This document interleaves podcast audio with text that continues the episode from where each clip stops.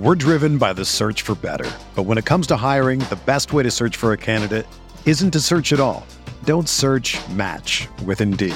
Indeed is your matching and hiring platform with over 350 million global monthly visitors, according to Indeed data, and a matching engine that helps you find quality candidates fast. Ditch the busy work. Use Indeed for scheduling, screening, and messaging so you can connect with candidates faster. Leveraging over 140 million qualifications and preferences every day, Indeed's matching engine is constantly learning from your preferences, so the more you use Indeed, the better it gets. Join more than 3.5 million businesses worldwide that use Indeed to hire great talent fast. And listeners of this show will get a $75 sponsored job credit to get your jobs more visibility at Indeed.com slash BlueWire. Just go to Indeed.com slash BlueWire right now and support our show by saying that you heard about Indeed on this podcast. That's Indeed.com slash BlueWire. Terms and conditions apply. Need to hire? You need Indeed. Hello, Lakers Nation. Welcome in to the LakersNation.com podcast. I'm Trevor Lane. You can find me on Twitter at Trevor underscore Lane, over at Instagram at Trevor Lane NBA. Not a great last, what, 24 hours or so now as we're recording this for the Lakers, losing to the Pelicans and then missing out on a Kyrie Irving trade. And we'll start with the latter there. Kyrie Irving traded to the Dallas Mavericks for Spencer Dinwiddie. You've also got, well, you've got a first round pick, some second round picks thrown in there, Dorian Finney Smith as well, which is a solid trade package. It's not not saying that it's not, but the Lakers may have had a better offer actually. Was there something else at play for why the Nets did not want to take an offer from the Lakers? And we'll get into the Nets' demands from the Lakers, plus a bunch of questions from fans. Lots to talk about on today's show. Joining me is Matt the Optimist Peralta, Optimism Prime himself. Matt, how are you doing? I am doing pretty well, Trevor. Um, unlike a lot of the internet that's still mad about the Kyrie trade, I'm also not too upset about the album of the year stuff that's going on with the Grammys right now. I'm not sure if you're aware, but the internet is is uh the internet's ablaze right now that Beyonce was snubbed for album of the year. Um, so just FYI for anyone listening out there, um, this is when we're recording right after that happened. Ah, okay, alrighty then. Um, yeah, I'm I am not a Grammys person at at all. Did not know that that, that, that was happening. So I I've been just mired in the the Kyrie Irving fallout. I think everyone has. The, if you're a basketball fan, yeah. so so here's essentially what's what's gone down, right? So he's going to the Dallas Mavericks. Uh, word broke that, and this is something that the Lakers Nation staff heard last night, two nights ago, if you're listening to this after we recorded it, um, that there was some element of this was Joe Tsai does not want to give Kyrie what he wants. Joe Tsai, the owner of the Brooklyn Nets, um, not thrilled with Kyrie Irving, understandable, and does not want to give Kyrie Irving what he wants in this situation. And what Kyrie wants is to be a Laker. So that was going to be an impediment to the Lakers getting a deal done. Uh, there were also the reports that the Lakers were concerned about Kyrie's contract, and that makes sense as well. So, Kyrie Irving, if the Lakers, if the Lakers were to trade for him, the Mavs, whoever trades for him, um, he could do a two-year contract extension. However, he can get more money if he waits till free agency. He can do a four-year, almost two hundred million dollar deal if he waits till free agency this summer. And so the Lakers wanted Kyrie to do the two-year extension if he was going to uh, get traded to them. And that way his contract would line up with LeBron's and then and you're good. And off you go and you're not worried about making that long-term commitment to Kyrie. Kyrie doesn't want to do that. Kyrie wants a four-year deal. But the other piece to this is if you're the Lakers or whoever trades for him, if you're going to let him get to free agency, you have to trust that by July, he won't have changed his mind and decide to go somewhere else. Now, there's not very many landing spots this summer, so maybe that provides you with some uh, sort of security, I suppose. But nonetheless, you have to also go in with that kind of knowledge that it could be a risk where you give up a bunch of stuff to get Kyrie Irving. And if he changes his mind, which he's prone to do come July, you could lose him and, and be left with with nothing. So all of that kind of went down was the context around this situation. Ultimately, Matt, we heard the Lakers, this was from Shams Charania, the Lakers did offer Russell Westbrook and both of their first round picks, 2027 and 2029. So, Matt, let me ask you, is that a better offer than the one the Nets accepted? And if so, is that proof that indeed the Nets were simply not going to do a deal with the Lakers? Uh, I'm going to be honest and I'm going to say no. Okay. Um, I don't think in that report it mentioned what protections the first had on them. Right. I think that's kind of a key part to this, Mhm. right? Like we can offer both picks in any deal, but like let's say they're both lottery protected. You know, most teams probably don't find that very attractive. Um, the second thing, and I think this is the most important piece, and I even said this a couple of days ago, was that I was skeptical on the Kyrie Irving deal to the Lakers just because I think Brooklyn is in the mindset that we've got Kevin Durant playing at an MVP level. We should get win now pieces and try to give it an honest run this year. Yeah.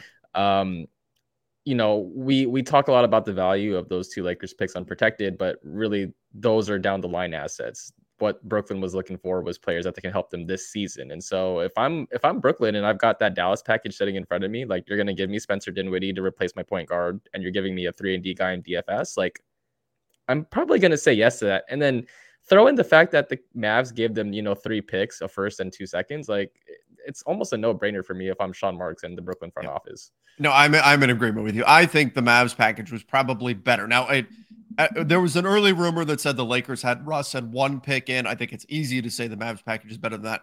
The two picks, I think Dorian Finney-Smith on his own might be worth one pick. Sure. Um, yeah. he's look finding a three and D wing, particularly locked up long term on a pretty favorable contract. That's not easy. Um, Spencer Dinwiddie's a guard that they're familiar with. I think there's some value there. And like you said, that's more of a win now package for the Lakers. What they would have to do is take Russell Westbrook, send him to a third team, Mhm. probably with a pick. That third team would have to be willing to send players that the Nets want. And and so it just gets it's more complicated. And then you throw on top of that the whole situation with the Nets not wanting to give Kyrie what he wanted. Essentially, my, my sense is that if it was close, let's say the Mavs and the Lakers had similar trade packages, Sure. They'd go with the Mavs just to just to kind of spite Kyrie. It's not a people are, are I'm seeing a lot of Lakers tax out there. People Yeah. saying, "Oh, it's a Lakers." I don't think it's a Lakers thing. I think it's a Neither I. Kyrie thing. I Mhm. think it's a we don't want Kyrie to get what he wants thing. No, I, I completely agree. Like I, I know the Laker tax thing is is a very popular thought on, on the old interwebs when it comes to Lakers trades, but I, I don't really think that was the case here. Like, look, like objectively speaking, like again, I have Kevin Durant. I don't think there's any plans for the Nets to move him. I mean, don't get me wrong though, like there's still four days. Like Kevin Durant can come out tomorrow morning and say, you know what? Trade me. Um, so you know, barring that though, if I'm the Nets, I'm gonna try and compete in the playoffs. I have Kevin Durant. I've got some decent role players in Dinwiddie and DFS. Like objectively speaking, like going back to that, like I just don't think the Lakers had much to compete with. I, I know some fans were even willing to throw in Reaves and Christie to try and get a deal done, but correct me if I'm wrong, Trevor, but that report said that, and I believe it said the Lakers needed to include both of those guys just to stay in the running. Yeah, that's what the Nets countered with. So the Lakers offered, and maybe their first offer was Russ and one first. The Lakers offered at some point Russ and both first. Mhm. And the Nets said to be in the running, not this is a done deal, not we're offering this to you, but to be in the running, you need to offer Russ, both picks, pick swaps, Mhm. plus Max Christie, plus Austin Reaves. Not one of Austin Reaves or Max, both Yeah. both of them. So they, they said, in order to be considered, you have to give us everything for Kyrie Irving. That to me, that doesn't sound like a team that wants to make a deal. You know what I mean? That that sounds No. like a well, we really don't want to send it to you, but if you're willing to willing to vastly overpay, fine, we would do maybe we would consider doing that. like I, I get it. Like fans just want a third star or they want to feel like they can compete for a title. I think if you had kyrie irving on the lakers you can probably talk yourself into that. And honestly you might be right but I, i'm kind of just a proponent i don't know if this is a hot take but i just don't want to get fleeced if i don't need to get fleeced like like look like i get the nets asking price for the lakers is abnormally high because that's the preferred destination for kyrie irving who has done that franchise dirty for the past few years now I, I don't blame them for asking for that much, and I also oh, No, don't no, no, They blame. can ask. Yeah, they can ask, but I also don't blame Rob for saying, you know what, a little too rich for my taste. Let me look elsewhere. Like I, I think that is fine. Now, but just as a quick aside, what about the Suns? I mean, the Suns offered Chris if they want to win now, Chris Paul, Jae Crowder, and and a first. Yeah. And then and the Nets said, no, we need three firsts. Mm-hmm. Like Chris Paul, Jae Crowder, Spencer Dinwiddie, Dorian Finney Smith. I mean, like I think you can make an argument either in terms of just if we need guys to win right now. Why why not go? Why would you respond to Phoenix and say no? We need three first round picks, as though that's so far beneath the Mavs. That that was strange. I mean, I, am trying to play devil's advocate from Brooklyn, right? like protections Chris... might be important there. By the way, the the Mavs pick is unprotected. I should throw that in. Maybe the Suns pick was lottery protected. I don't know. Well, I mean, my other concern is like, you know, Chris Paul is still Chris Paul on certain nights, but I don't think he's Chris Paul every night. He's a little older yeah. now. Jae Crowder hasn't played this season yet. There might be some concerns there. Um, you know, like maybe Brooklyn views DFS and Spencer Dinwiddie as, you know, pieces beyond this year. Um, I mean, I'm sure they're under contract for next year, I believe. That I think that makes sense. But um, yeah, I mean, look, Phoenix was also engaged with Brooklyn over Kevin Durant, I think, this past summer before he decided mm-hmm. to stay put. I think that's another thing that we got to throw in there also. Um, I don't know. Um, the Nets just seem to be acting out of spite and pettiness right now. And um, while I don't blame them, it's just, I get from a fan's perspective, especially a Lakers fan perspective, why it's so frustrating. Yeah, it's, well, See, and here's here's what let's get. Well, you know what? We're gonna get into the super chats because those are gonna, I think, take us through most of the rest of this conversation. We're gonna get into a lot of this stuff, including what does this mean for LeBron and, and mm-hmm. where does that leave the Lakers with him? Um, but nonetheless, bottom line, Kyrie Irving will not be a Laker. Um, maybe it's us, Trevor. Maybe it's us. Maybe it's us. Maybe it's us. LeBron. Maybe LeBron's. Joe Joe Joe Tsai. He tuned into the Lakers Nation podcast, and he said Nope. Not not doing that. I don't like those guys. I don't like that guy's optimism. I'm not I'm not sending them Kyrie. That's that what it must be. Oh, Although, did you did you miss the LeBron James tweet reference? Oh, the maybe it's me. yeah, maybe it's us, Trevor. I did. It's been a long day. It's been. It has been. Yeah. Did you see how how it all went down? Do you remember in the summer? Do you remember what I was so afraid of in the summer when I was going on my vacation? Uh news breaking. Right. And you having it, to tune in all the time. News, yeah. Right. yes. And um so i was so afraid of that. And i so i said of course because we never get news in august. I planned a vacation for you sure did. middle of august. And lo and behold that's when the patrick beverley trade happened. And you guys covered it great and everything but you know me i'm worried about stuff like that. So today i took a trip to costco Never a short trip. Nope. And I and I as I'm leaving, I'm like, something's gonna happen, isn't it? So as mm-hmm. soon as mm-hmm. and and sure enough, Kyrie trade goes down. Of course. So that's what so next time that we're waiting for big news, I need to be somewhere away from here. And just go to like Target or something, man. You don't even make a, the whole Costco trip. Yeah. Yes. It was it was a big day. It was a big day. All right, let's get into the, the super chats here. Peanut Butter Badger said, and, and yes, this is going to be some group therapy. I feel so defeated. What do you think the best action or move? To, what do you think is the best action or move to make now? Mm. I, I, think you have to continue exploring the trade market. I mean, you've got till Thursday to make another deal. Mm-hmm. Um, you know, we we were saying a week ago that hey, the Lakers made the Rui Hachimura trade this gives them a little bit of leverage. They could say, hey, we already got a wing player. We don't have to do, it'd be nice, but we don't have to do something at the trade deadline. With all of this and how fans are feeling now, it kind of feels like they have to do something, doesn't it? Oh, no. They, if, if Rob does nothing, well, okay, Trevor, here, here's, here's a good question for you. Yeah. Um, what's worse, Rob not making a trade or Rob making a bad trade slash getting fleeced in a deal? Is it a bad trade where everybody knows it's bad, like the second, like like the Zubac deal, where everybody knows it's bad the second? It's a it Zubac slash, you know, dare I say, Westbrook level trade bad. That is worse, right? A right. bad trade is worse than no trade. I say that all the time. Um, right. But fans, if if Rob does nothing, Lakers fans are going to be furious. Like they're they're mad already right now. Even after the even after all the stuff has come out about the Nets just didn't want to trade with the Lakers and, and all that kind of stuff. Um, Lakers fans are, are not not pleased. Um, I do think they need to do something. They they I, need to continue to explore the trade market and find something. Find a way to get, you know, look, it's a brutal market. Adapt and overcome. You have to figure out a way.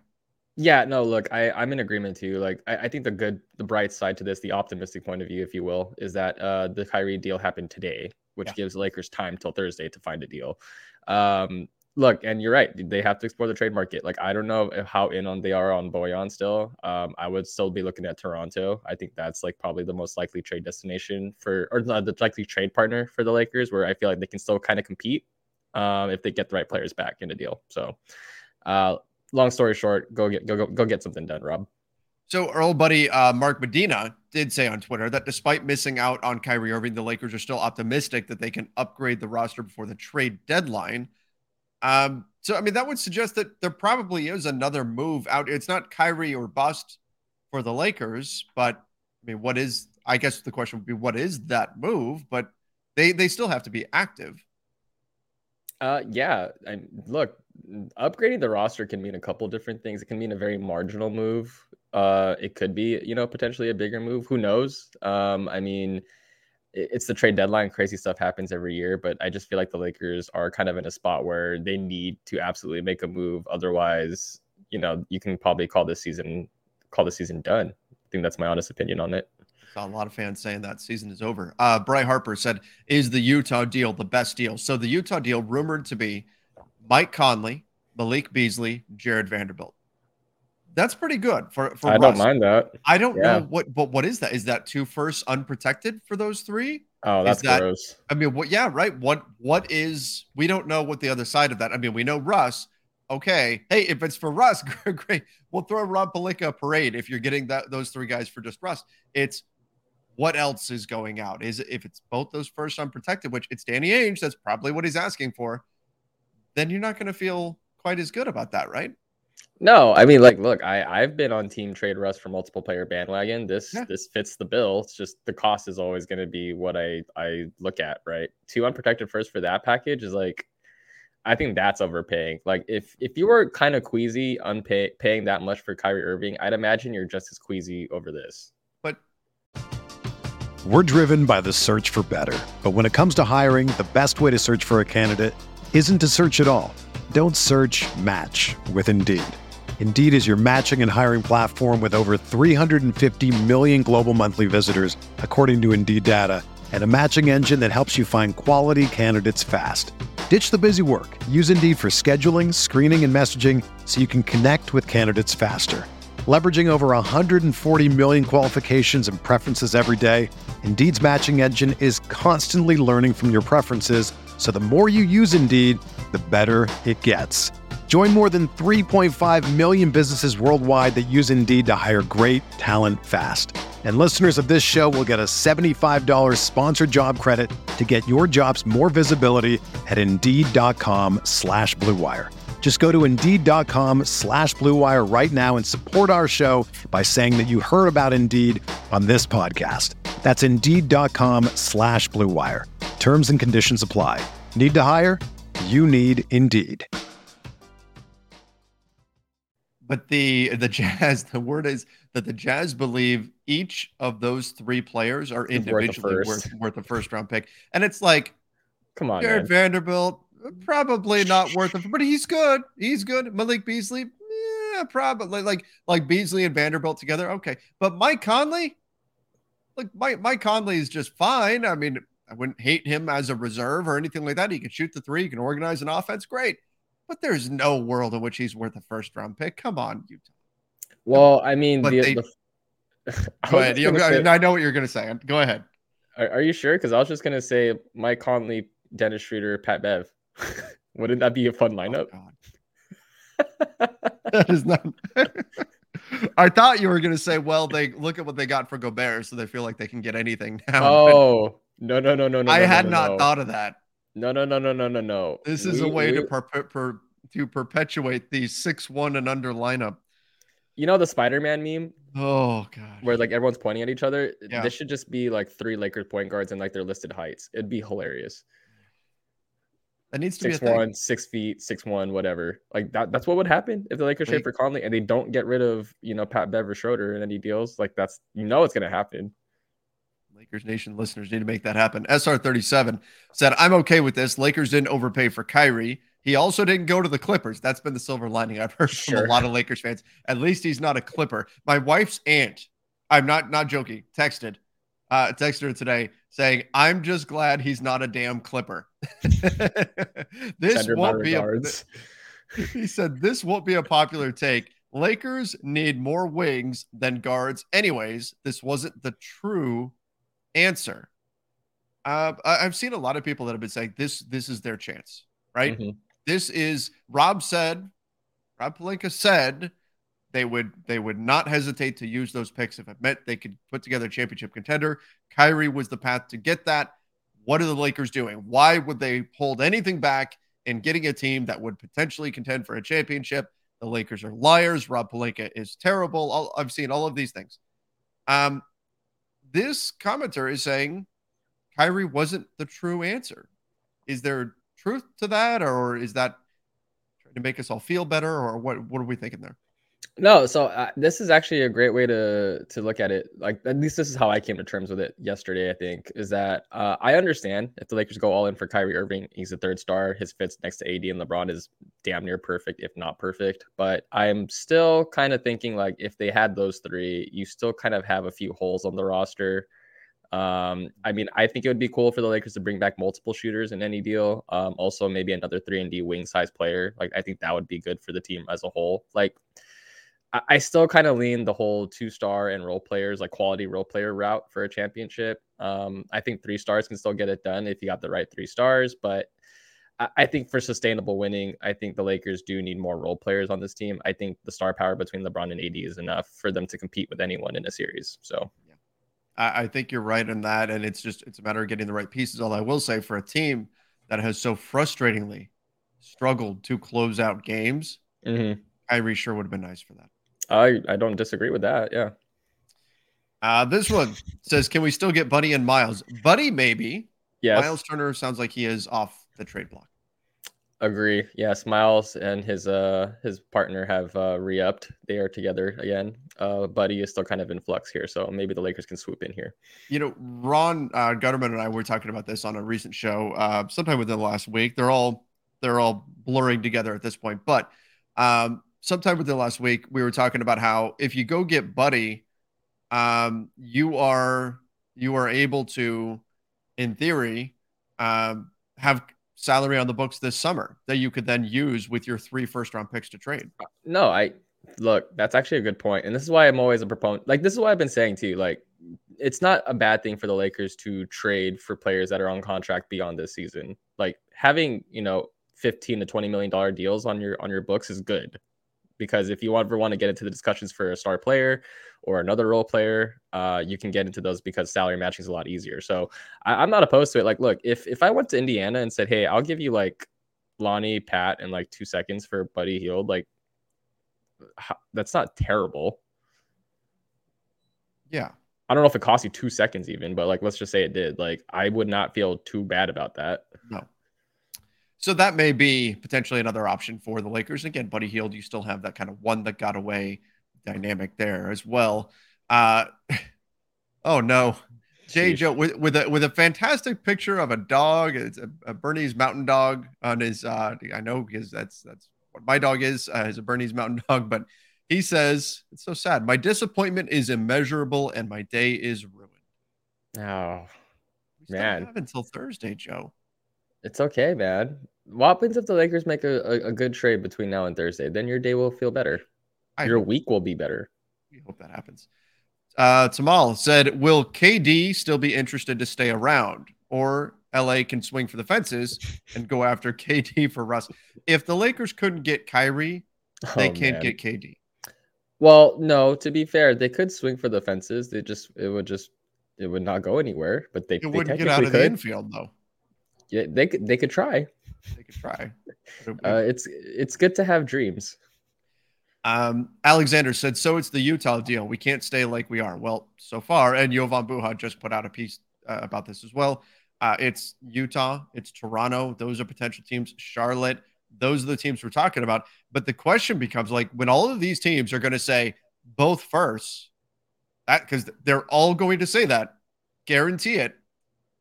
If Buddy Hield and Miles Turner was not enough to warrant giving up both firsts, are any of these deals worth giving up both firsts for? Maybe what if you can get Fred VanVleet and and Gary Trent Jr. I don't know if Toronto's doing that, but if you maybe that's worth both both firsts. I I don't know. That that's one where I would look at it pretty hard. Yeah. Um, I would definitely do at least one unprotected pick in that case. I would be squeamish about two, but I mean, look, the Lakers are in a really tough spot, and teams that are acting out in desperation will give up a lot more than they probably need to. See the Dallas Mavericks today. I mean, the Mavs were desperate to try to get a, a second player to play with with Luka.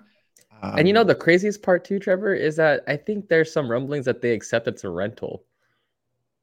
Well, and here's the reason. Keith Smith went over this uh, on our our live stream. Um, essentially, the Mavs if Kyrie walks, they'll have cleared a lot of cap space. Right. So Which is, I guess, like it's the silver lining. It's not as like you would rather have Dorian Finney Smith and Spencer Dinwiddie and your first and your seconds than just that cap space. But they have enough cap space where they can suddenly have some interesting options going that direction. Whereas, like, if the Lakers were to get Kyrie and go, oh, well, he's just a rental, and you give up both firsts, and uh, let's say you give up Austin or something, and then he walks away, you're just like, yeah, you're you're done, right? You, you right. don't have anything left to do. So, Isham said, "Are Lakers fans upset? If I was Godzilla, I would be headed for Crypto Arena and looking for Pelinka's office." I don't think you'll find it at Crypto. So no, his office is not at Crypto.com Arena, but I'm not saying we know, but it's it's definitely not there. so let me. It is if the trade deadline comes and goes, mm-hmm. and the Lakers do nothing, or the Lakers do something that is not to LeBron's liking and not to the fans' liking, does Rob Pelinka survive this? Oh, what a loaded question, right? Um, can you imagine Jeanie paying a dude four extra years and then firing him? I yes, I can. I, mean, I, I, I, I, can imagine that happening. I, I, mean, like LeBron's not happy right now, right? Uh, maybe we it's the, me. The, yeah, maybe, the maybe it's, it's me, me tweet. Look, LeBron knows what time of year it is. Mm-hmm. He knows how all of his cryptic words are going to be taken. Or emojis. He made it about as clear as LeBron makes things that he wanted Kyrie. He can't be thrilled. And I would have to imagine that probably, probably, we can't say for sure, but I would have to imagine that part of LeBron signing that extension way back in August, there was probably a bit in there in their conversation about we will use these picks and go get somebody, mm-hmm. right? We we will improve this roster. And so I would imagine that frustration, it's probably growing. Especially he's got to be frustrated losing all these close games and thinking, oh my gosh, you know, if we had one more player, we're winning this game, right? Um, he's got to be feeling that. So this this could get interesting if the Lakers fall flat at the trade deadline here. What happens next? Uh, by interesting you mean pandemonium, right? Yes. Um, no, look, I'm I'm in total agreement. Like, I can you imagine fumbling another season of LeBron when he's playing this well? Like, I I can't imagine any general manager survives that, no matter how good of a job they do. So, oh boy, yeah, that would make for a uh, busy summer. sure, sure, would. Oh well, here you go. Username is Manu, Manu Ginobili's bald spot. Says Rob Pelinka is a war criminal. I don't have a question. just just wanted to put that statement out there. Look, I that's why. So we talk about reading between the lines all the time over on the front office show.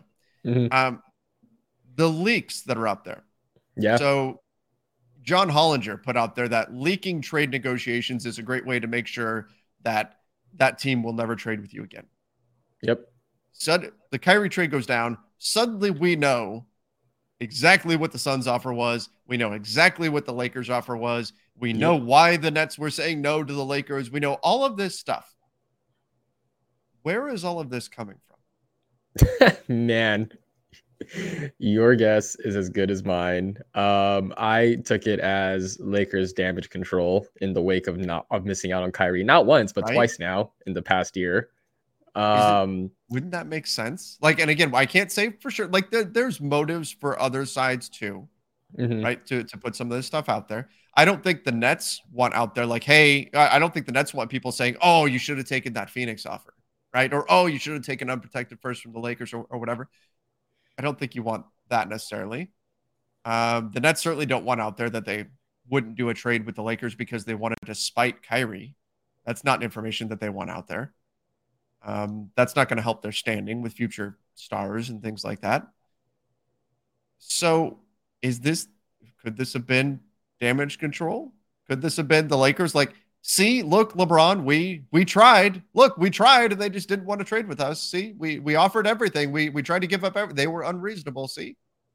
I look, I mean, it could be. Um man, and the NBA and basketball is a nasty business sometimes, Trevor. So it, it, would not surprise me if Rob Rob did offer all those things and was still flatly rejected. Like I, you know, if I was him and the public perception of me so far has been quite negative and that I'm not doing my job correctly, of course I'm going to say, look, I tried to do my job. Yep. Couldn't get it done. Sorry. Like, what else was I supposed to do? And and uh, again, that is us very much speculating. I can't say with any certainty that that's where the information is coming from or, or anything like that. It's just, you know, something that you think about. Uh, Lil Dex said Rob and Miss and Mrs. Buss only care for ticket sales. I would have to imagine a team with Kyrie and LeBron and AD would sell a lot of tickets. Uh, yeah, right. If the money, if the motivation was money, they would have sent everything that the Nets would have asked for and more. Like, trust me, I I get it. Um, no, I I really do think though, and I think this should be the takeaway. I don't think the Nets were really ever going to do a deal with the Lakers. Yeah. Um, I right? know that like, sucks like, to hear, if, but what if the Lakers said yes, Max Christie, Austin? Like the Nets still could have said, well, eh. thanks, but no we still like Dallas's package. Uh, we might even like Phoenix's package more. Who knows? Um, yeah, like look, the Lakers could have offered everything. Like they do not have a lot of assets to work with that are attractive for teams. Like let's let's just be real. Like that has been the case this entire year, hmm. and that's just the hand that they have to deal with, and that's unfortunate.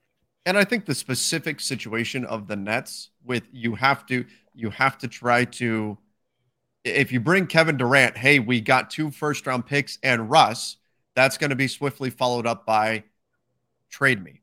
Mm-hmm. Right? Like that's that's what's going what's going to happen. So with the specific situation of the Nets, they can't they need win now pieces. If the Nets didn't have Kevin Durant and it's whatever's left of, of Ben Simmons and that's it, okay, they can make an argument. Now, again, their draft pick situation says they're not going to try to tear it down because they owe future picks to Houston and all of that. Yep. But if we were to set all that aside and the Nets were in a position where a rebuild was palatable, was something they could do, then the Lakers offer might make more sense. Hey, we get two picks if we can get them to make them unprotected, throw in some seconds or something. Then that becomes more attractive compared to, hey, we're getting Dorian Finney Smith and Spencer Dinwiddie when our trajectory is we want to win four years from now. But that's not the situation the Nets are in. So I think that was a big factor here. Yeah, no, absolutely. Like, look, I, if I'm the Nets, I'm I'm doing the same exact thing. Like, I yeah. I want I want basically the package that they got is win now guys, like not necessarily stars, but role players that complement my star, and you know a couple draft picks. Like, I think that's about as well as you can do in that situation.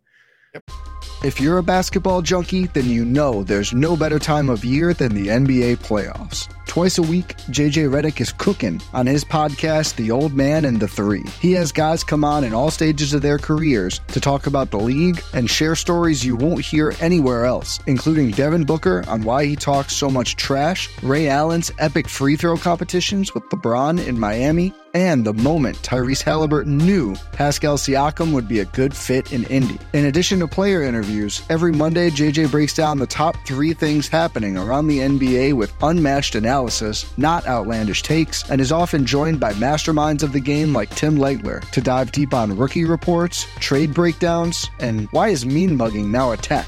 You won't find another outlet that covers the game as comprehensively and with such insight as JJ does it on The Old Man and the Three. Make this your companion podcast during the playoffs. Listen to The Old Man and the Three ad free on Wondery Plus or wherever you get your podcasts. And you and I got to hang out with uh, Dorian Finney Smith in Vegas this past summer. We He's sure did. I'd, I'd He's- like I'd like to, to have him on my team. He's a good guy. Uh, yes. Uh, apparently, Kevin Durant is a fan of D- Dorian Finney-Smith. We are fans of him too, so I hope he does well in Brooklyn. That's right. Uh, Jerry said trade. Oh no. Oh, Jerry said said trade for Simmons. Defends slash plays all five positions. what did you think of uh, Tim Bontemp saying trade Kyrie and Oh. Ben Simmons to the Lakers? That was so bad. And his, Oh, his whole man. premise was the Lakers are desperate, and he implied dumb enough to do it. I don't. I mean, I, I saw a lot of Lakers fans were not happy with that, and understandably so. Um, he can be pretty negative about the Lakers and draw the ire of, of Lakers fans, but my goodness, I mean, Who whose contract's worse, Russ on an expiring this year or Ben Simmons whatever Oh, he's ben? I, I was gonna I was gonna ask you Ben Ben Simmons is is this the worst contract in the NBA? I think it might be. I think it might be too. I, I mean, like, look, I, I have to look, but off the top of my head, like, if you ask me worst contracts, those two are definitely up there. And I think Ben Simmons takes the edge because at least Russ comes off my books this offseason. Yeah, I think if you are if you're if you're telling me trade for Ben Simmons because he defends and plays all five positions, How often will he do that? that- that's Ben Simmons from what what was it three years ago? yeah. That's not the Ben Simmons we've seen this year. Um, and look, he, he's still out. He's missing games now. Like, that is concerning. Like, not to get into a tangent, but through all Russ's foibles, at least he's available. so when we look at contracts, Russ is expiring. Mhm. So like if the Miami Heat called up the Lakers and said Kyle Lowry for Russell Westbrook, and I Oh, know the math doesn't work. I'm keeping Russ. Kyle Lowry is owed thirty million dollars next year. Yeah, we're not looking at these guys as basketball players, which we probably should, but like in reality, like you're looking at them from the contract point of view, and like Kyle Lowry's is also not pretty. No, and I'm saying I don't think you can move that contract next year. I think he, he's not going to be as good of a player next year. So when I'm looking, people look at, at Russell Westbrook and just say, "Oh my gosh, get him off the roster. This is the worst contract." Look, I, nobody wants to pay him forty-seven million dollars, but he is as an expiring deal. He is not the worst contract in the NBA. Especially because the Lakers have paid for more than half of that deal this year. So did- there's not much left on it. yeah, um, relatively. Andy Savage, two unprotected firsts, and Russ for LaVine. that's a hard pass for me.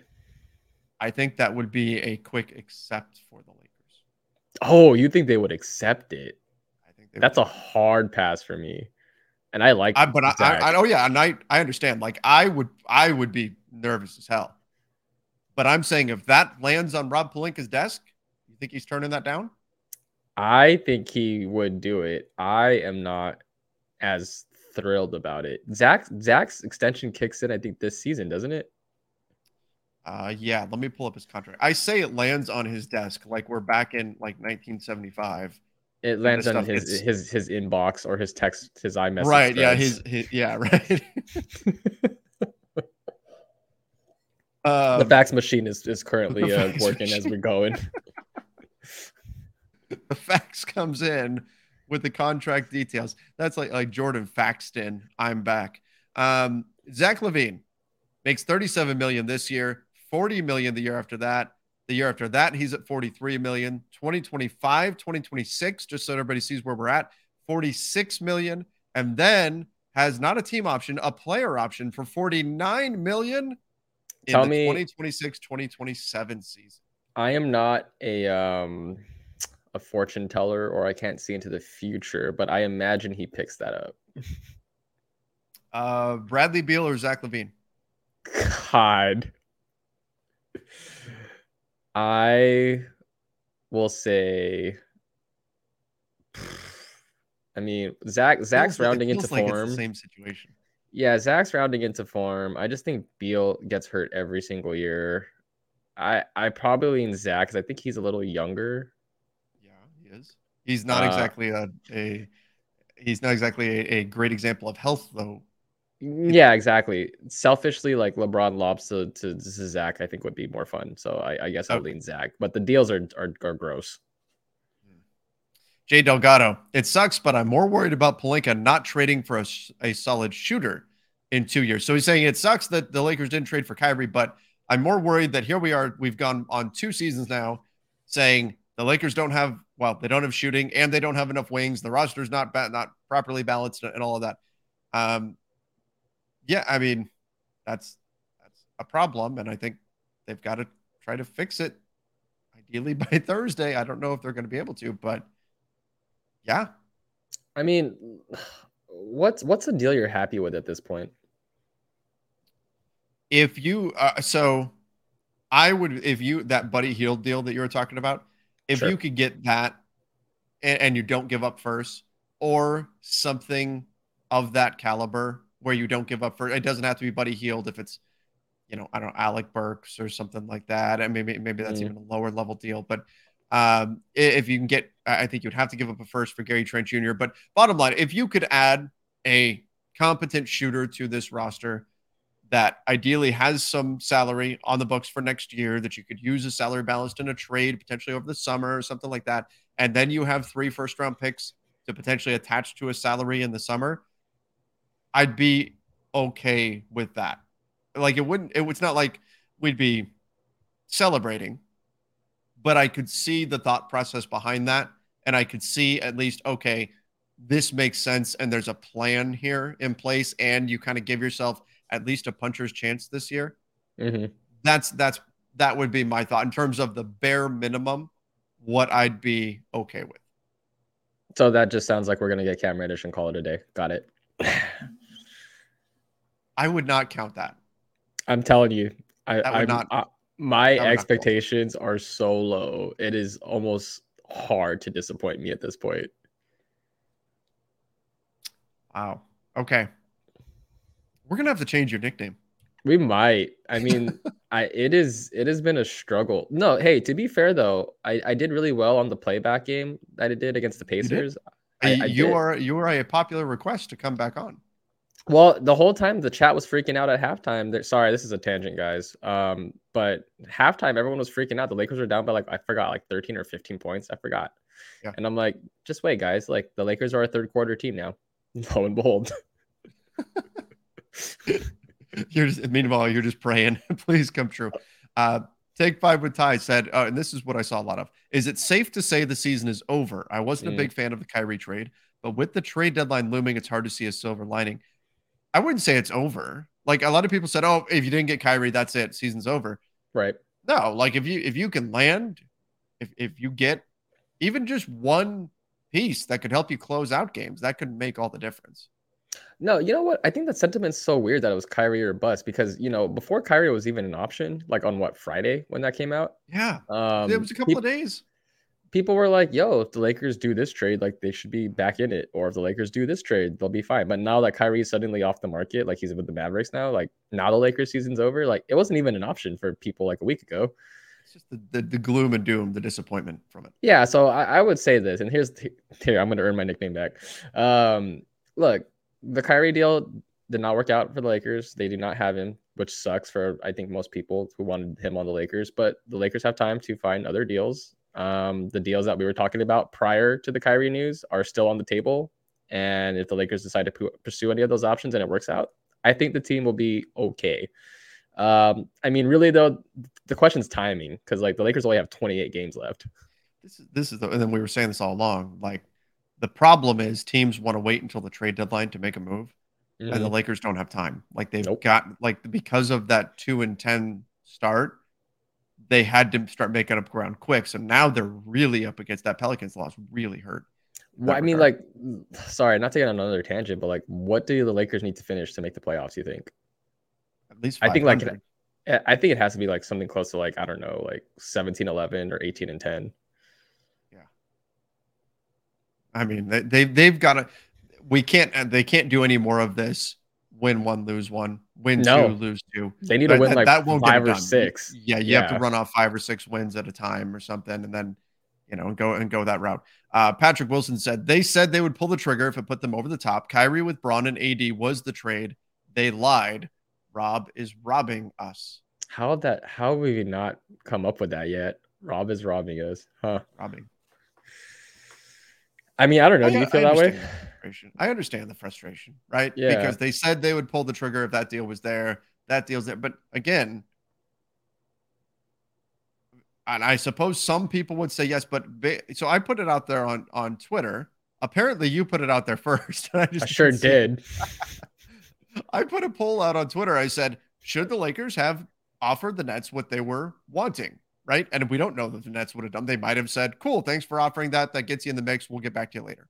Right. But both picks, pick swaps, Reaves and Christie for Kyrie, 77% on my Twitter poll right now with 15,000 votes have said, no, don't do that. Mm-hmm. 23% said yes. Um, what percentage of that 23% who said yes do you think are LeBron only fans? Oh, good question. I feel right? like it's like 22%. and, and, and, right. And there's nothing wrong with that. I'm not saying no, there's anything wrong with that. I'm just saying mm-hmm. that could, that can also skew things a little bit further. If you're a LeBron only fan, then the picks, the pick swaps, you're those don't matter. Those are just just erase them. The the trade would be Reaves and Christie for Kyrie because those picks are meaningless for because LeBron's probably not going to be a Laker when 2029 comes around. Um, so that can skew the poll too. So I'm saying the vast majority of fans, Lakers fans, are saying no, we wouldn't we wouldn't do that. Wait, would so you have done the, it? No. Yeah, I no, think I, I, said no too. I voted on yeah. your poll since you know you oh, posted you? it. Yeah, I did. I, I mm-hmm. well, thank you. You're welcome. I I would not have, have done that. That's again, it's too much. And I think that I really think the Nets probably would have said, Cool, thanks for the offer. Um, but we're still gonna look elsewhere. Or they would have used that as leverage. I agree. You know, 100%. They would have used they would have gone back to Dallas and said, Hey, Lakers are giving us two young players plus these picks and all that kind of stuff. So give us uh give us Hardy, right? I, I think Josh Green or whatever. I think Lakers fans are more justified being upset if, if, there was news that came out that Rob did offer all of those things. Yes. And that the Nets were going to say yes had they actually offered all those things. But because we have no confirmation that the Nets said, okay, you have, you're giving us all these things, we'll, we'll take it. Like, I, I think without that piece, it, it's hard to be mad. Showtime DJ, do you think Rob can get out of this after screwing up a potential blockbuster? Can he make a move to still salvage the season? Do you want my honest answer? Oh, by Thursday. Wait, what is it? I think it's no. no, he can't get out. He can't. Yeah, I mean, I don't like. I don't think there's a blockbuster trade. That's no. just a, if the if the bar is he needs another blockbuster to fix this, then it, it's probably not happening. Oh my gosh, man! Just compounding one mistake after another would be brutal for this franchise. Um, yeah, I, I think I'm with you. I'd rather him just not make a big trade if it's going to set the Lakers back again. I just, I, my heart can't go through it. Mamba mentality. Jazz deal's not good enough. I have a plan to get Siakam or OG. He said, let me call the show. Well, the call in show I'm going to have actually tomorrow, which most of you listening to the podcast version will be listening to it on Monday. It'll be Monday night. We'll do the call in show over on AMP. You guys can find me on there, uh, Trevor Lane, and uh, and you can call in that way. But the Jazz deal's not good enough. It depends on what you're giving up. Mm-hmm. The Jazz deal. Depends on what's what your, giving up. What's your plan to get Siakam or OG? Because I think you got to open a third team. I'm yeah, curious now. Yeah. I don't think you're getting either. Like, you'd have to give. Would you get? Okay, if you could get OG, you're giving mm-hmm. up both firsts. Unprotected, easily. Unprotected. You're you're doing that, and that maybe gets him. Siakam is probably even more. Oh, Siakam's definitely worth more. Yeah, yeah, so you're. I mean, you're trading everything you know, Christie Reaves, all of that. And even then, I don't know that that. Are Are you excited to pay Siakam his super max though? Not super. Not super yeah. excited. Not super excited to pay the the super max there. Yeah. See, I, but you know, Toronto, they're gonna ask for a bunch. Siakam is having a oh, good yeah. year despite Toronto being bad. So oh, everybody's gonna ask for a lot from the league. I do. I do wonder how many teams around the league right now are seeing like, oh, the Lakers are serious going after Kyrie. Hey, Rob, um, we'll take that deal for these two role players. I you know that is the asking price for anyone. Yep. Hey, you've got these picks to burn, so give them to us. Uh, this one says no Kyrie is fine. I swear these idiots better make a deal before the deadline. The hell's the matter with them? Well, they did make a deal. They got Rui Hachimura. I'm telling you guys, like the quality of the deal is more important than just making a deal, right? Like I watch Lakers are going to trade for like Cam Reddish and Mo Bamba and the front office will be like, look, see, upgrades. Look, no, tra- I always say no trade is better than a bad trade. Mm-hmm. That said, they the the front office needs to figure out a way to get something done here as well. Um, I don't think they can just make no trade, but When you need mealtime inspiration, it's worth shopping Kroger, where you'll find over 30,000 mouthwatering choices that excite your inner foodie. And no matter what tasty choice you make, you'll enjoy our everyday low prices, plus extra ways to save, like digital coupons worth over $600 each week. You can also save up to $1 off per gallon at the pump with fuel points. More savings and more inspiring flavors make shopping Kroger worth it every time. Kroger, fresh for everyone. Fuel restrictions apply. You, the optics are make- bad either way. I feel like. it's bad either way. Yeah, you have to. yeah, That's that's a lot. You have to find a trade, and it has to be a really good trade for you. I'm telling you, I think the only one in my gut tells me that the only thing that Lakers fans would be okay with is some sort of deal with Toronto, where they look at it and go, "Okay, I think we might have overpaid, but it's still a good deal." Yeah. Every other deal I feel is like kind of underwhelming. Jay Jackson, for a top five valuable franchise, this seems like a big missed opportunity. Also, seems like a punt on the rest of LeBron in LA. None of the other rumored moves move the needle like Kyrie. I, I mean, I would agree with that, Yeah, I don't right? Like that, Kyrie has of all the deals that we've talked about, getting Kyrie has the highest ceiling. also somehow the lowest floor. Yeah, Yeah, because it could be because it could be you have Kyrie, or it could be you have nothing. Because he Yep. could he could walk he could decide July could come come along and he could go. You know what? I want to go to Orlando. they I do mean, need a point like, you- guard. You, you don't know, yeah, right? So it could be nothing. You could have Kyrie or you could have nothing. But but the ceiling is high. So I would agree with that. Top five valuable franchise. I don't I don't think this was a dollars problem though. no, this was a Nets problem. Yeah. Gamsey said, Why would the Jazz want to trade their depth, especially since they seem to still want to compete for a play in spot? They don't.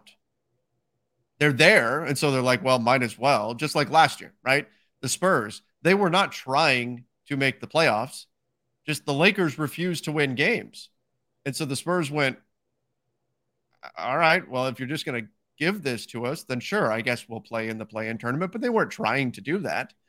Just like the Jazz, they're not they're not worried about whether they're in the play-in or not. No, what the Jazz are doing right now is they're sitting there looking at the market and going, yep. "Sellers market, this is fantastic. Uh, let's see who we can fleece here at the deadline because nobody's uh, given up much in terms of, of players, and there's a lot of teams that want players. Let's see if we can swing off, swing another great deal. That's what Utah is doing right now. I guarantee you, like they're gonna trade off whoever they want on that team minus Markkanen if they can get a good deal out of it. they're they're worried about the next five years. Yep. They don't care if they make it. It's already look. They're playing with house money. It's Sure. already. We thought this was going to be like a 15 win team or something, right? 20 win team. And they so they're already the season has already been way more fun for Jazz fans than anybody would have ever guessed. So they don't they don't have to do anything here. No, man, they got a they got a young all star. They got a good head coach. They got a fun team. Like, That's all they need. yep. Bernie just came for the group therapy session. Well, Bernie was in the right place because that's the way this ends up sometimes.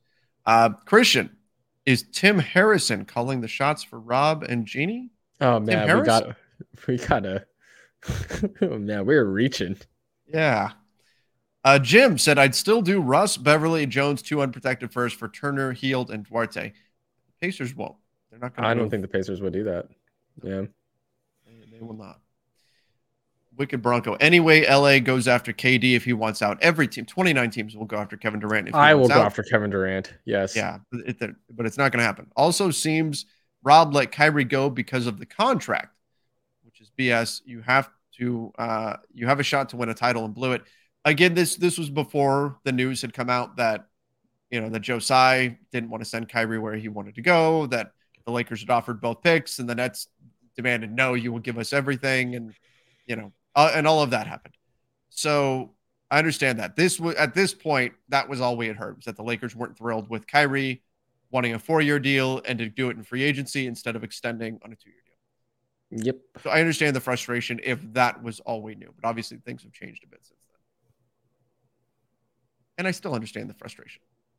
Uh, Allen says the Utah deal was always the better deal for LA. That just screams like ex girlfriend, ex boyfriend energy, man. I mean, I, I, I think you're not necessarily wrong. Just no, we, we we've been talking about this for a while. Like I keep going back to my preferred roster build. Right, if we zoom way back, my preferred roster build is the two-star model and depth in today's NBA compared to the three-star model. Now, mm-hmm. obviously, who those three stars are matters a ton. What kind of depth you have matters a ton. Like, there's so many different, you know, the context of all of that matters. So, yeah, I mean, if you can get three, if you can turn Russell Westbrook into three really good rotation players, great. Um, nonetheless, it's still going to feel bad to be that close to landing Kyrie and and not get him. That's just the way it is. I mean, yeah, I mean, Lakers fans were probably still stewing over the summer, and then now this happens, and then now, now, now it's really not a possibility anymore. Um, well, yeah, actually, no, I should, uh, I shouldn't say that though, because I'm sure people will ask about Kyrie and free agency this summer. Um, yeah, so let's talk about that real quick before we get to this next question here. So the Lakers will have, depending on what they do with Rui Hachimura, which right, yep, I would assuming they're going to keep him, but in theory they could still have 30 ish 34 ish, somewhere in there, million dollars in cap space. Um, if they were to just say, nope, sorry, Rui, it didn't work out or, or whatever. In theory, the Lakers could say, hey, Kyrie, you want to take a pay cut and come play for us for 30 million or, or whatever? You could do that. Um, you'd be building your team around LeBron, AD, Kyrie. You could probably keep Austin's cap hold on the books, maybe. Um, and then you get to keep him, Max Christie, whatever you do with your draft pick this year. Yep. Um, and that and that's your team. But I would say that's very unlikely to to happen. Agree. So, they, but they could in theory. Uh, Tamal said the Lakers front office deserves a full blown implosion with both Bron and AD demanding a trade this offseason. And since they are so obsessed with draft picks, they might actually be very happy trading these two for a boatload of picks. I don't think they're obsessed with the picks. No, People, take it as though they're so scared of, of moving the pick. I think they're they're afraid of messing up again. Yeah, I think it's really just the quality of deal they're getting back. Yeah. Um, can you imagine if LeBron and AD demanded trades this offseason though? That would be insane. We Here's might not get sleep. we might not get sleep. We we might be on that path. I don't don't I didn't want to say it until after the season. Yeah. But I I just would not be surprised. If the Lakers do nothing at the trade deadline, there could be some very uncomfortable conversations happening this summer.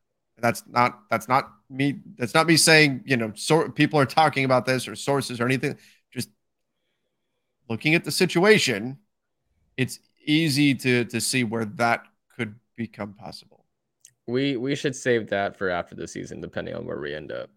Yes yeah, it, it definitely depends on what. But if, if they do nothing at the trade deadline and you don't even make the play in, things could get very interesting in that regard. Sure. God, let's let's not go down that timeline, please. I don't. It's nasty. DJ Belvedere, like a butler DJ. Do you do you? Oh God, you don't know? Do you know Mr. Belvedere? Do you know what I'm talking about? I'm gonna sorry, Trevor. I gotta make you feel old. Okay. Sorry. There's an old old TV show about a butler guy named Mr. Belvedere. Anyway, that's where that was coming from. So when I we're on a tangent. He says point blank, where do we go from here?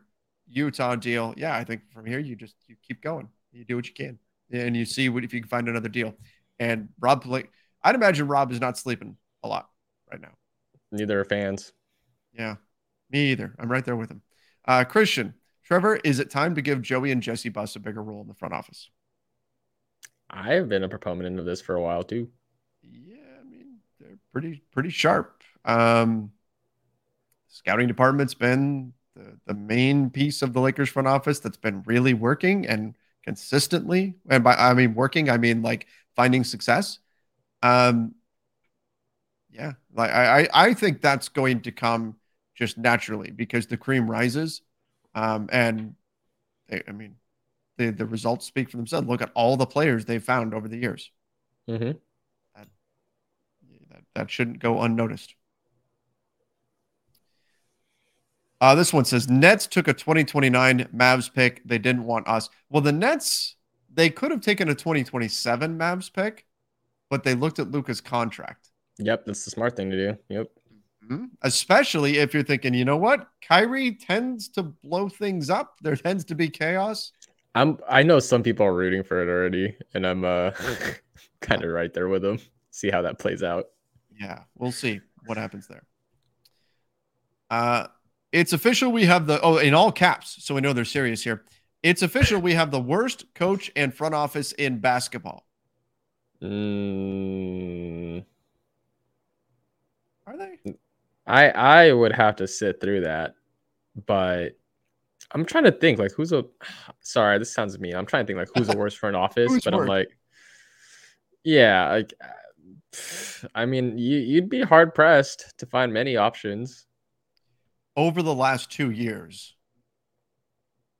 I Uh, think it would be hard to argue against that over the last. I.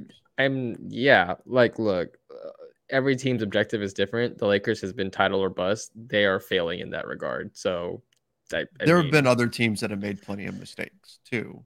I mean, exactly, hell, look at the, the Wolves just traded a ton and got Rudy Gobert.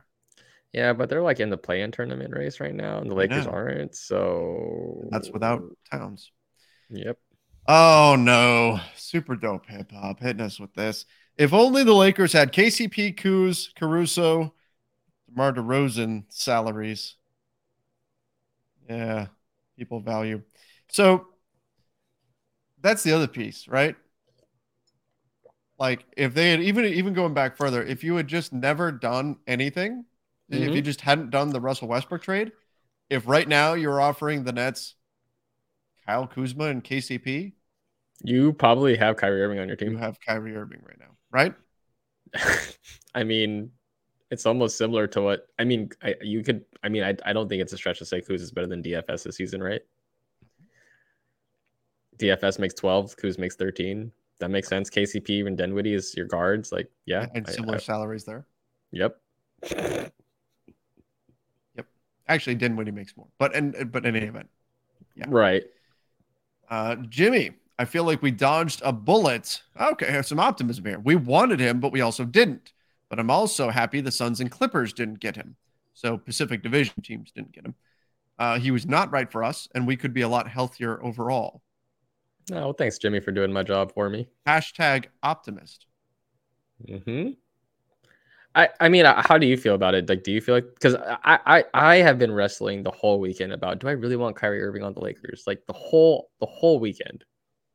You know there was going to be you know when, when you get Kyrie there's going to be drama at some point. I also think you one of the things that that I don't maybe this shouldn't bother me. And it's not something this isn't against Kyrie because he has every right to if he feels like he's worth 4 years and 200 million then go find a team that's going to pay you 4 years and 200 million. Get your work, right? Absolutely, yeah. There's nothing nothing wrong with that. Um, but it does feel like that was Kyrie's prime objective, right? Come hell or high water, water, it was get whatever team will give him that contract. That's the team he wants to be on. Mhm. And from a Lakers perspective, like you want to feel like being a Laker means something, right? Like the the yes, it was I need to get paid, but I really want to be on this team because I think this team is something special, because the history of the franchise matters, because I think I can win with LeBron and AD. And I'm not saying that he didn't think all of those things, just the general feeling was, hey, the Nets are going to give me this contract, right? They're going to give me this extension. So I would love to stay with the Nets. Oh, they won't? Okay, I want out. I need a trade. What other teams will give me this contract? Oh, Lakers, you want to do a two year deal? No, I need a four year deal. I need this contract that that part is just and again i'm not saying it's the reason that you don't go get them it just was always a little a little uneasy for me No, my whole thing was that I, I felt like, and, and I think I even said it on Friday. I forget, but if if the Lakers were going to trade for Kyrie, you knew they were going to give him that contract no matter what. Yeah. like there's just no way around it. Um, and it's hard for me to imagine what team would give him what he's asking for. i mean are the mavs going to I, I even though I know they traded him, they traded for him and gave up a lot. I, I still don't think they do it. Hmm. I don't think his final number is for 200.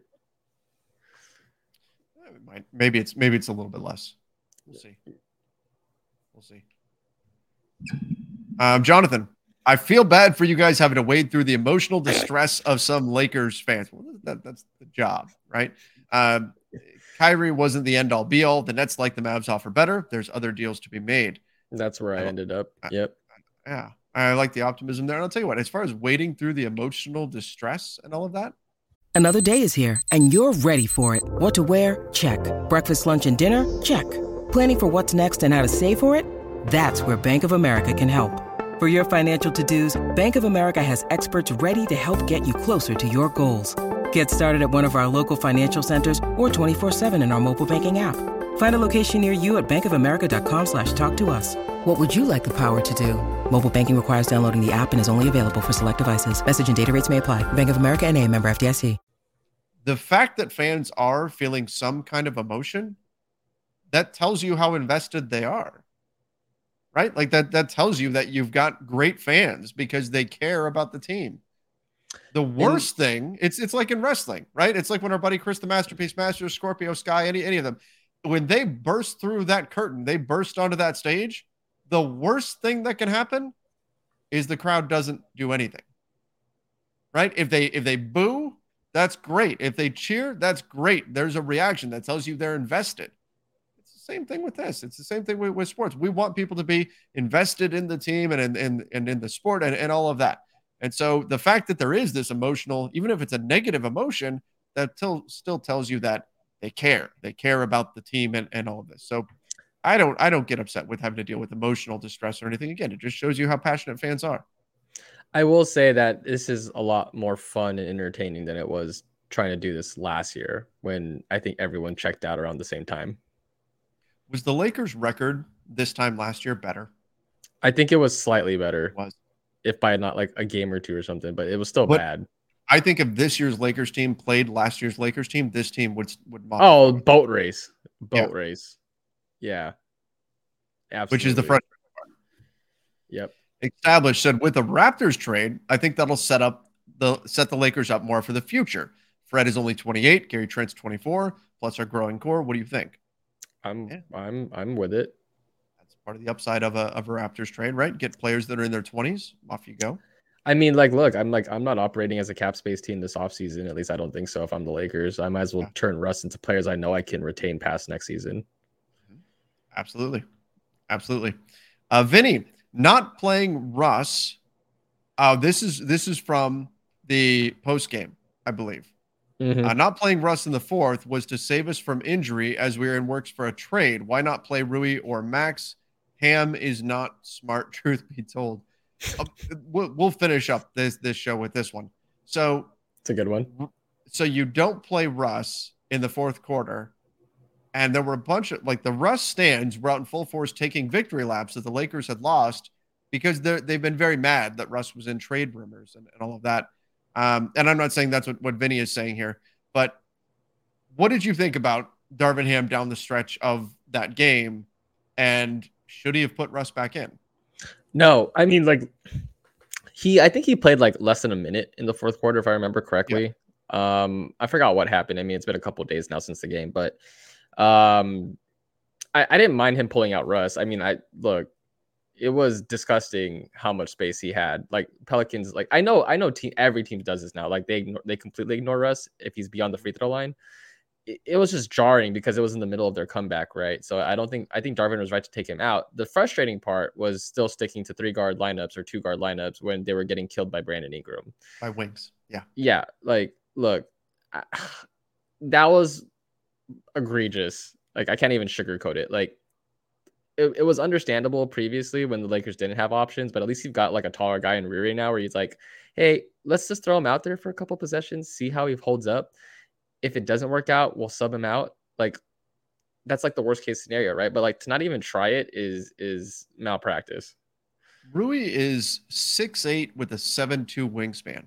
Now You're I get In- Ingram is faster, right? Ingram is faster. But if there's anybody not named LeBron or AD on your team that has a chance to bother Brandon Ingram on a pull up jumper, which is what he's killing you with, it's Rui Hachimura.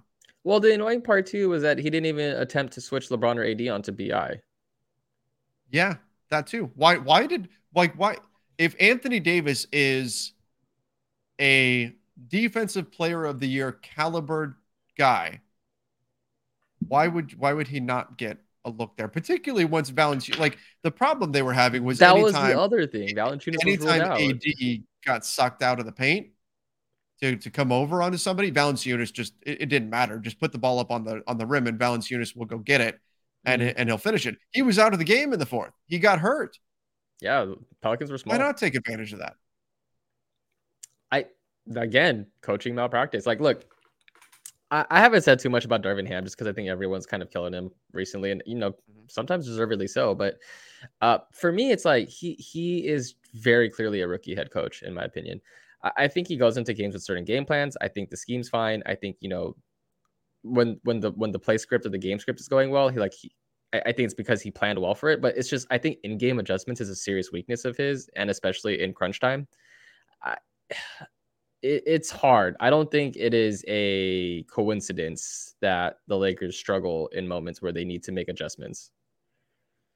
Yes, they they definitely have. Um, the in-game quick decision adjustments, I think, have not been there for No. most of, of this. season. Like, like if you're if you're sitting at home and you're watching Pat Bev get killed every single possession trying to guard Brandon Ingram, like you would think that someone would say, "Okay, this is not working. We need to try something else." But you know, uh, all that talk in the offseason. that. I'm sorry, we would have said that before the game. I I don't disagree with you. I'm I'm just Like- saying like you're you but you're actually seeing it play out. Right. But but I'm saying that like that's not like okay, you're sitting down, your your coaches are all sitting around and you're talking about the game and what your strategy is going to be, right? Mhm. That's a problem that would get brought up, It should right? That's it- that where you can say, hey, this could be an issue for us. What do we do if Pat is not able to deal with if Brandon Ingram is shooting over the top of Pat? What's our counter to that? Like that's that should be a discussion. That should be something you thought through. It's not like, hey, Valanciunas is suddenly nine for nine from three in this game or something like that. How do we switch things up to deal with this? Right. That like that's an unexpected difficulty that you'd have to adapt to on the fly. Patrick Beverley at six one, not being able to bother Brandon Ingram, who's what, six eight, six nine, with pterodactyl wings for arms, that's a problem that you can anticipate. There Mhm. should have been a ready-made counter for that, and it shouldn't have been uh Troy, you try. Oh, Troy's not working. Okay, Pat, you let's try you again. There need like there's got to be that you you've got to have a little bit more foresight than that. I yeah, see like look, again, I I don't really know what to say at this point. Like it, it's it's the same kind of story and script every single time. And I and I do want to say that I also don't think it's a coincidence that uh the Lakers find themselves scrambling to come back in almost every game and like all their wins have been like, you know, the thrilling quote unquote fashion just because they always have to come back from like a 10 point deficit or plus. Like I this team is like almost a definition of inconsistency. The one thing that they've been consistent at this year has been, and this has been their mo, has been struggling to close games. It's it, look, And that, and are- that can be not making the right in-game adjustments can lead you to that that point. like look, I I know people want to kill Russ and it's fine sometimes, but like at that point, it's like I think Darvin made the right choice keeping him out of the game. It's just then you got to follow up with like the other stuff that you need to do as a head coach, right? Like you need to have the right players in. Your, your substitution patterns need to be on point. Your strategies need to be on point. I I just thought that was a winnable game for the Lakers that they absolutely needed, and yeah, now now it makes the trade deadline even like more crucial for them. By the way, I do want to finish with this. I got uh, one question from uh, from Pietro was asking uh, about getting Kyrie and, and Joe Harris, but it, really applies to any additions. Whether or not getting players that are under contract for next year and beyond would uh, be a problem for keeping Rui Hachimura or Austin Reaves.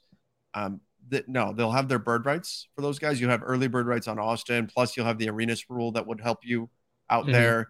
And Rui Hachimura, you have full bird rights. So as long as the Lakers are willing to pay and willing to go into the tax and, and all that kind of stuff, there's nothing you, you can get. You can get players that you could pick up Zach LaVine and have his contract go for four more years and eat up all Yep. your cap space, and you can still keep Austin and, and Rui Hachimura. Yeah, see, exactly. Uh, that's a good point. Let's finish on a positive note. This is why I've been saying go get players that you can re-sign in free agency. Like, look, the Lakers go into free agency right now with cap space. Who are you going to realistically sign? That'll be like needle movers. It would be Ky- Kyrie, I technically, yeah, if he wants to take a pay cut, sure. No, but look, like if, if you're not gonna re-sign Russ, like what is the point? Like use his contract and get players back that you normally couldn't get. It makes too much sense. Sorry, or maybe it made too much sense. Yep, caught Yeah. myself. do you resign Russ? Uh, well, you- well, well, can we can we talk about that super quick? Yeah. What what is the benefit of re-signing Russ, Trevor? having a contract to put into a trade. Yep. can you imagine Right? a guy around because you know you're gonna offload him again? Yeah, I mean, Oh. I mean, seriously, like if you, if, like what, like the Orlando Magic gave Mo Bamba and and Gary Harris, um, like non-guaranteed second-year deals to Mhm. clearly use them here at the trade deadline to essentially be expiring contracts, but they're not really expiring, so that they can't uh, prevent a trade. You know, if if they'd signed them to one-year deals, they'd be able to block a trade as a, de a de facto no trade clause. Same thing if they had had a player option for the second year. Mhm. Um, and so the and that team, if it's a team option, it's a problem too. So they made it non-guaranteed, so they could be essentially expiring contracts, but wouldn't have the ability to block any trade. Like if you were, to- I don't think Russ would do it, but if you were to give him a ten million dollar contract for next year that has a second year at ten million dollars fully non-guaranteed, isn't that the size of contract that you need to put into a deal? God. I mean, theoretically, it'd be easier to move.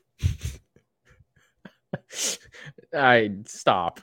I no. I, I get no. I'm not. Okay, ob- I don't think ob- it happens. I don't think. I'm just.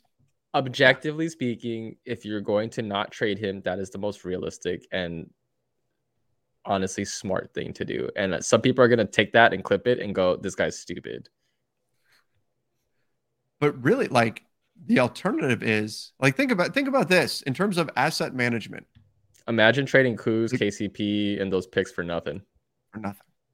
If Russell Yep. Westbrook walks away this summer and you traded Oh. you traded all you traded all that stuff, Caruso, essentially Caruso, right? Because that I think that was a factor in that deal.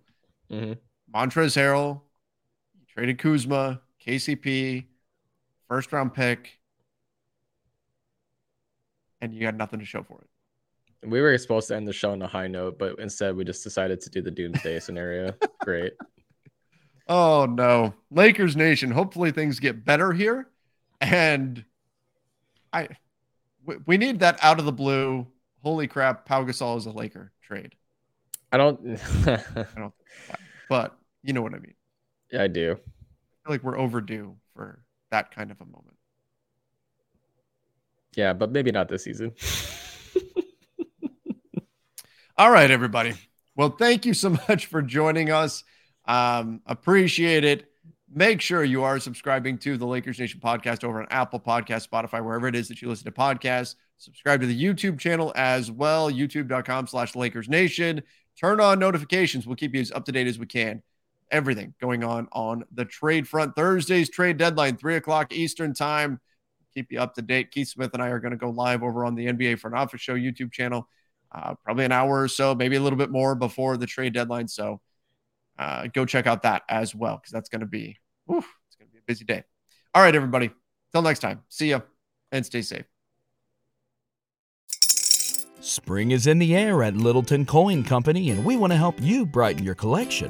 Visit us at littletoncoin.com all month long to enjoy 15% off your purchase. With a wide selection of coins, paper money, supplies, and more, Littleton Coin Company has something for every collector's taste. Use promo code SPRING at littletoncoin.com for 15% off your purchase all month long. Restrictions apply. Littleton Coin Company. Serving collectors since 1945.